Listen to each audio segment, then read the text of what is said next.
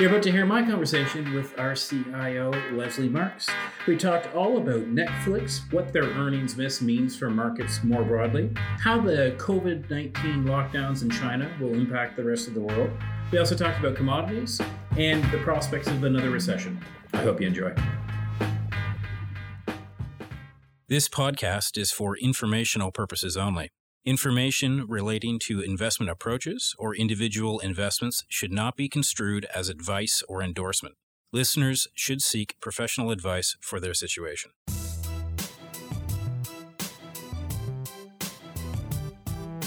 Welcome to the Mackenzie Investments Podcast. My name is Matthew Schnurr, and I'm delighted to be here with Lesley Marks. Lesley is the CIO of Equities at Mackenzie. She oversees 12 uh, investment boutiques, and the trading team. Lesley, welcome to the podcast. Thank you for having me as your guest, Matt.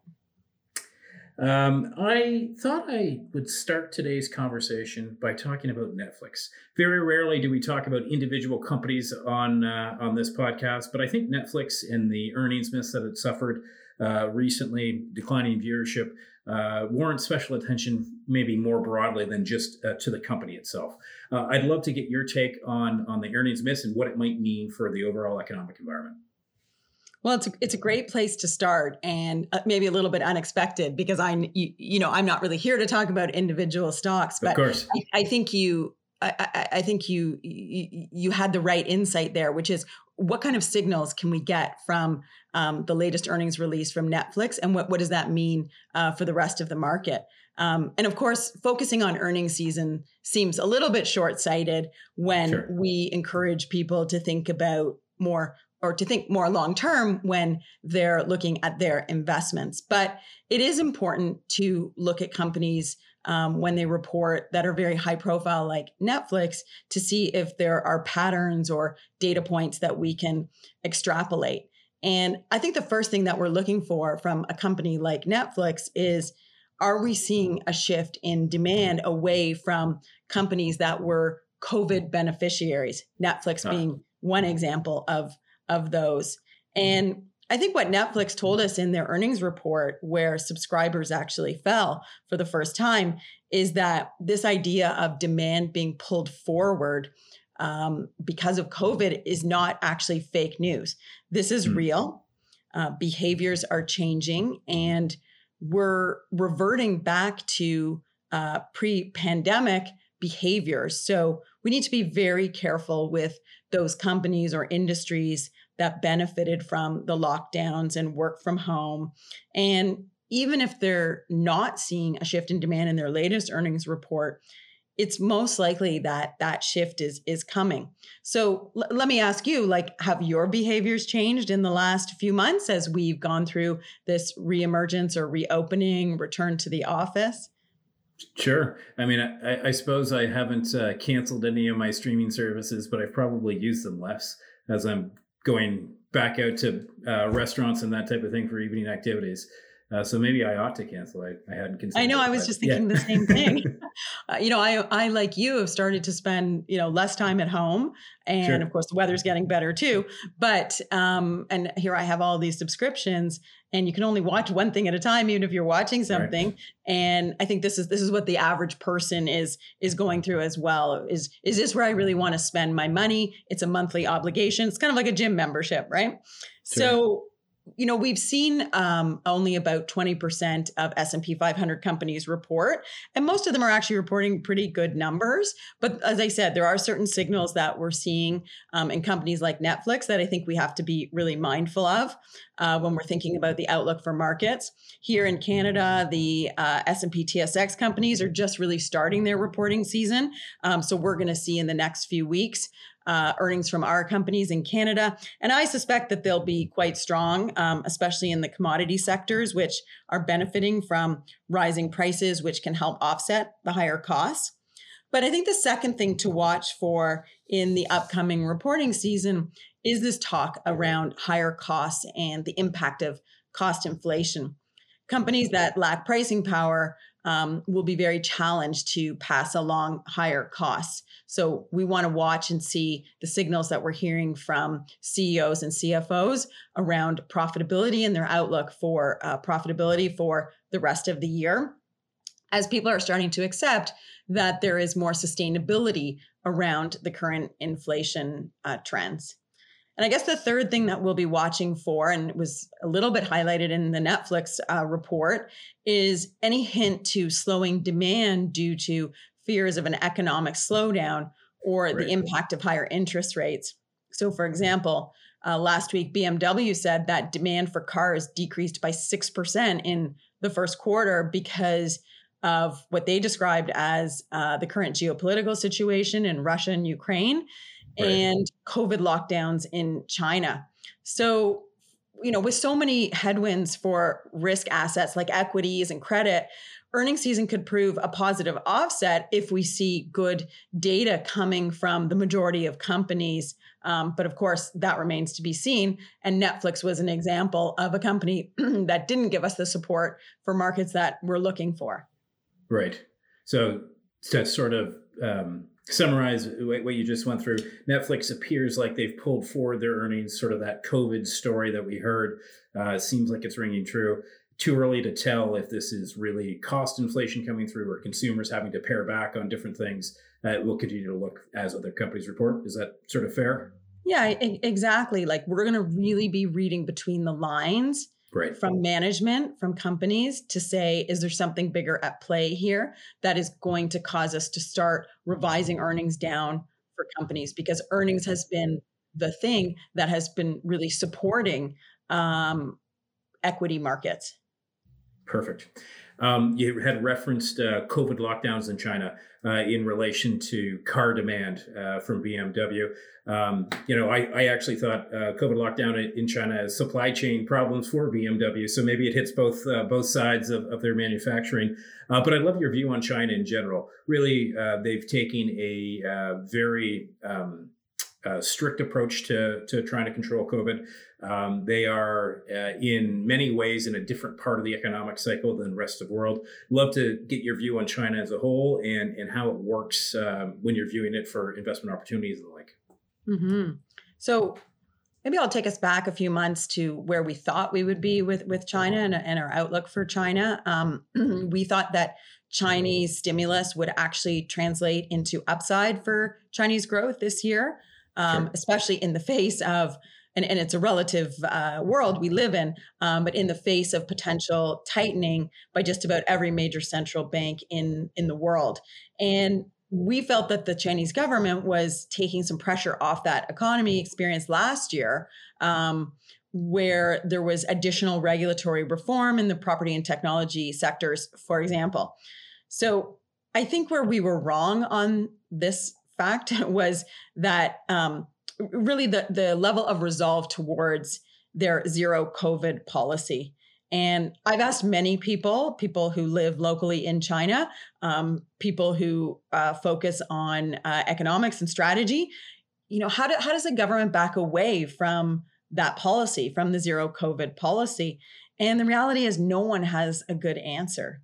And the reason is if if you look at Hong Kong by contrast, once you stop trying to control every case, so you come off of the zero COVID policy, you totally lose control and COVID will spread like wildfire in the population, which has a very low immunity from lower vaccination rates and not and or natural immunity um, you know that we're experiencing here in North America because we've had so many cases in our population. So that can be a really frightening um, backdrop for a population that has become so accustomed to having very low case counts. Like, I'm sure you're starting to feel this. Well, I, I shouldn't assume this, but we're almost getting desensitized to uh, COVID case numbers. Um, sure. Like, how, how many times do you check?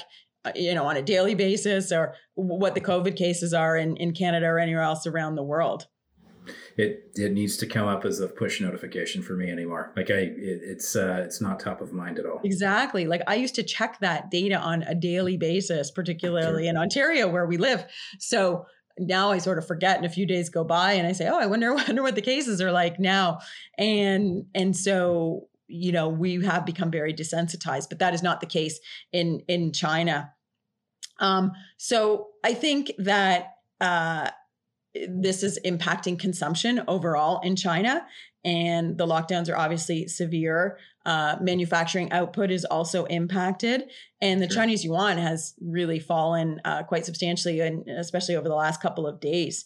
Um, and, and the worry is that the support policies that are put in place aren't enough. And I'm talking about the fiscal and monetary support to offset the weakness from the COVID policies. So just just to give you a, a sense of magnitude, with Shanghai basically locked down since the end of March, that represents um, around 10% of Chinese auto production. And China also represents about 12% of global trade. So this is extremely relevant when you think about the outlook for global demand, for global uh, growth, um, supply chain, when you're thinking about the impact on supply chain that we've experienced over the last two years and the hope that we would start to come off of the tightness in supply chain, uh, we're actually moving in the opposite direction that we would like to be right now. Um, the other thing I would point to is what we're experiencing uh, more recently in response to what's happening in in China. So I talked about the lockdowns in Shanghai. Now it sounds like there's a lot of fear that that's moving to Beijing, another city with more than 20 million people. Um, Chinese equities the other day uh, were down five percent in in one day. So people are getting very worried about the outlook for China and the inability of the government to support the target five and a half percent economic growth that they expect. And because it's such a large population and a large factor in global growth, um, that brings the whole expectation of growth in the global economy uh, down. Great.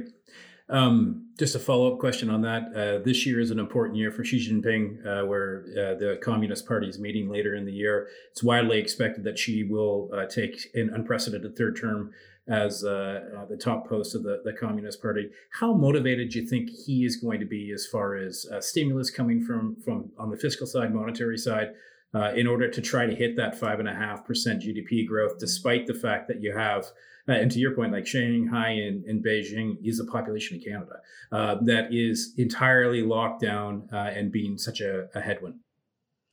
I think you, I think where you were going with that is exactly the right place, which is very motivated. Um, it seemed like a leading question, but yeah, um, I, I, I, think I think very motivated because um, when you think about like people are very supportive in China of the policies zero COVID policies because right. they feel protected and they know that the healthcare system cannot sustain um, the types of tens of and hundreds of thousands of cases that would come from a population of 1.4 billion. So, so right. I think that in general, people are supportive of the policies, um, but there's only so much on you know, to offset that on the fiscal and monetary side to maintain economic growth that a government can do. And I mean, we're going to live through that here too in North America with our central bankers trying to orchestrate a soft landing. In in their case, um, they're really trying to stimulate more growth in the face of lockdown. So, I mean, you have to imagine this is North America in March, April 2020. Right. And that so so while Xi is extremely motivated to support with policy, which is, as I said, how we started the year thinking the outlook for China would be. Um, the zero COVID policy is going to be very difficult to offset with any type of policy measures. Perfect. Um, maybe we can move on to talk a little bit about uh, maybe commodities, um, and uh, particularly as they relate to inflation. Um, commodities have been a um, on an upward trajectory. This uh, was accelerated by the Russian-Ukraine war, but it was certainly evident before that war as well. Um, I guess question to you, just in general, um, do you think that we're entering sort of another longer-term commodity super, super cycle? So I like to look at the commodity complex or the outlook for the commodity complex by kind of three metrics. It's almost like you have to picture a triangle, and this is sort of on each corner. So the first is the supply side. The second is demand, so the obvious ones, and the third being availability of capital. and I think that you can't look at each of those things in isolation. They're obviously interconnected. But let's start with supply. So we've experienced almost a decade of underinvestment across the commodity complex. And right. this has obviously led to a deterioration in supply. And then we had the pandemic, um, which also impacted any type of production and supply as we went through lockdowns around the world. And uh, more recently, the uh, Russia's invasion of Ukraine, which took out supply from major producers of energy and agricultural commodities. So, to answer your question on the supply side, that corner of the triangle, the supply picture is setting up very nicely for a super cycle. So let's turn to the availability of capital. Um, the focus on climate and ESG has really deprived companies that operate in the extractive spaces from capital. And right companies are also not being rewarded for reinvesting their capital. So the best use had been the return of capital. So you started to mm-hmm. see more energy companies, more um, materials companies increasing their dividends, returning capital to shareholders, buying back stock. And financial organizations like the banks are also starting to divert capital away or have pressure to divert capital away from resource companies. And we've seen uh, pension plans divesting of these types of companies. So when there's not capital being put in the industry, that impacts the long-term outlook for uh, supply. So those are those are both positive factors in favor of a super cycle because without capital you can't grow supply. But then let's turn to demand. And of course, you know, the world needs to eat. And as populations increase in developed markets, uh, demand for energy and goods also increases. So there is sort of an undercurrent of with increased development, there's increased demand for commodities right. in, in general. Sure. Um, and, and demand was also amplified by, as I said, the period of time uh, in COVID lockdowns where people were not consuming at the same rate. They were not traveling on airplanes. They um, there was not the same level of manufacturing production due to lockdowns, right. and there were supply chain disruptions, et cetera. So coming out of the pandemic, there was pent up demand, but demand can also be impacted by other factors such as you know we started to talk about netflix being a service that we consume. It's it's not a good but people moving towards consuming goods to consuming services which has really started to happen as economies opened up and people felt more comfortable mm-hmm. interacting with other people. So it becomes a share of wallet issue. You have sort of a fixed wallet. You start allocating more towards service away from goods um, and then the last piece is the economic outlook which is probably the most important um, if our outlook for the economy shifts lower, you're less likely to consume. And this is where our central bankers are trying very hard to impact demand. It's really the only thing they can impact with monetary policy. They can't obviously impact uh, supply. So they're working to try and temper inflation and create a soft landing and, frankly, reduce uh, demand. So I think a, a commodity super cycle being a sustained period of rising demand um, typically the the commodity sector is cyclical so it will move with the business cycle. And i'm afraid that although commodities in general will have a higher base in pricing due to stickier costs to produce given the supply and availability of capital um, factors i mentioned um, i think that that the sustainability of that demand is called into question by the economic uh, backdrop the other thing I would say is, or the last point I would make is that the, the last commodity super cycle was in the 2000s and it was fueled by Chinese demand as China went through right. an urbanization build, which we're not going to see a repeat of again. And sure. other commodity super cycles came from, you know, industrialization eras and the reconstruction of Europe after World War II. So it is notable that Ukraine will go through a significant rebuild post the current war, but I'm not sure right. that that's enough to sustain a commodity super cycle. I actually think the most likely scenario is a commodity super cycle in some subsectors of the commodity complex.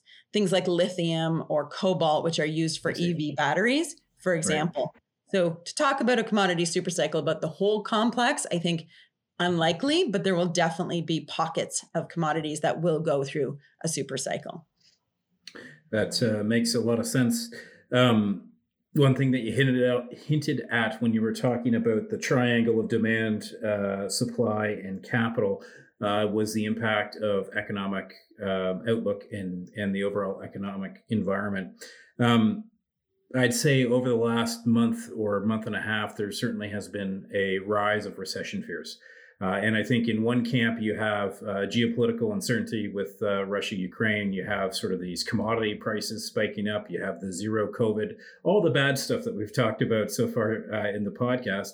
on the other hand, you have a consumer that was that came out of the pandemic and entered this year in very good shape uh, as far as excess savings go. Um, you have employment numbers that are um, extremely uh, extremely good. Um, and then just to throw another thing on the, the negative side, you have obviously this hiking cycle in the rest of the world outside of China uh, from central banks. What's your view on recession fears? How do you think of these tensions and, and where do you think we're ultimately going?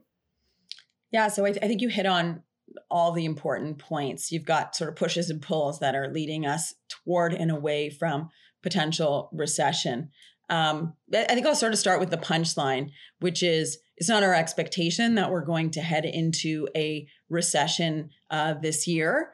Um, we do believe that because of what you talked about, um, strong labor markets, um, right. healthy consumer balance sheets, that we are most likely to see a slowdown, and that economic slowdown will be um, mostly due to uh, first of all what we're seeing in the the impact of the uh, conflict between Russia and Ukraine and the impact that that will have in Europe in, in particular. So I think Europe's going to experience a recession. I just think that hmm. I, I don't see that translating into a North American recession at this point in time.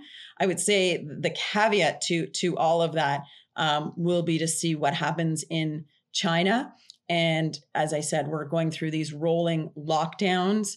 Um, I've heard it described as more of a dynamic zero COVID policy in China. So, you know, maybe that speaks to your comment um, about Xi's motivation to ensure that um, the population experiences a nice growth backdrop and everybody feels optimistic about the future. And so, you know, with un, under that backdrop, I think we would sort of skate through, um, as I said, to that soft landing scenario as right. opposed to a full on uh, global recession.